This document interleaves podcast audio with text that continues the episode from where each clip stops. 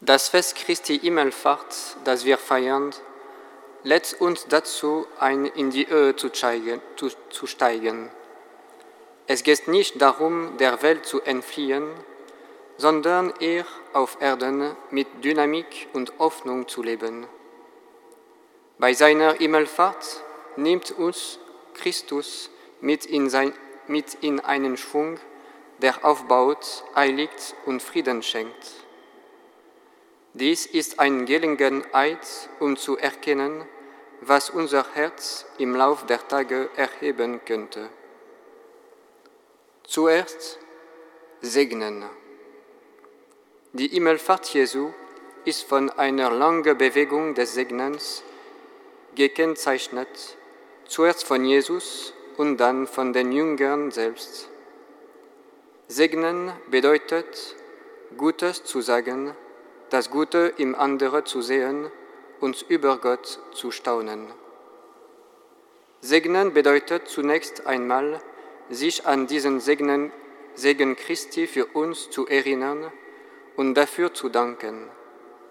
Wir sind die Gesegneten Gottes und haben aus Gnade das Reich Gottes als Erbe erhalten. Das Segnen zu pflegen bedeutet auch, lernen, wie man Gott in seinem Tempel segnet.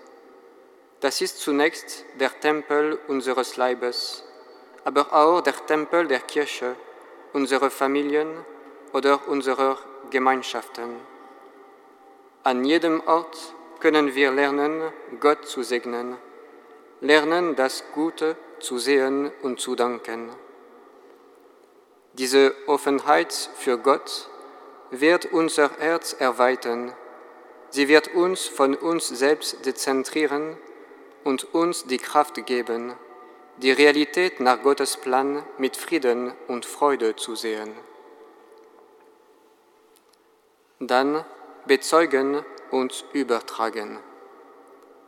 In der ersten Lesung ähnelt die Himmelfahrt Jesu einem Verschwieden. Dieses Ereignis verwickelt die Jüngergemeinschaft in einen tiefgreifenden Wandel.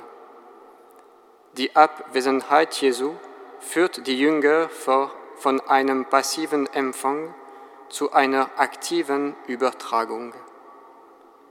Jede Übertragung beginnt mit einer Kontemplation.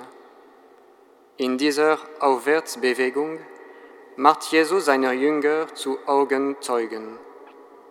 In dieser gemeinschaftlichen Kontemplation setzen sich die, die Gegenwart Jesu, seine Wort und seine Gesicht im Gedächtnis der Herzen fest, wie ein unschätzbarer und kostbar gehüteter Schatz.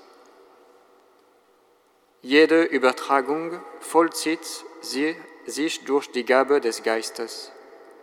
Nur der Geist kann uns befähigen, in eine lebendige und lebensspendende kirchliche Tradition einzutreten.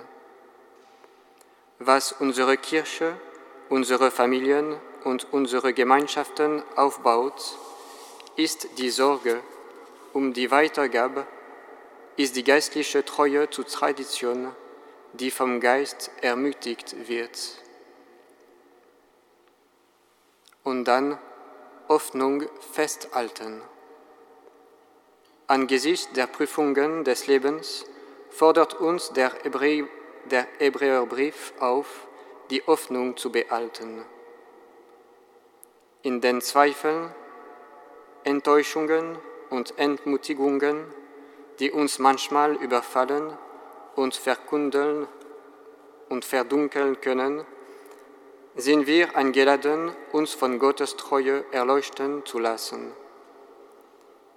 Er ist zuverlässig in seinem Werken, er ist treu in unsere Geschichten und diese Zuversicht soll uns ermutigen, mit aufrichtigen Herzen durch das Leben zu gehen. Mit Vertrauen und Hoffnung zu leben bedeutet, mit offenen Herzen zu leben ohne sich in sich selbst zurückzuziehen. Es bedeutet, dem Herrn zu erlauben, unser inneres Heiligtum zu besuchen, damit seine Gegenwart und vereinfacht und belebt. Aufrichtigkeit widersetzt sich unserem falschen Schein, sie lässt uns in Freiheit und Wahrheit wachsen.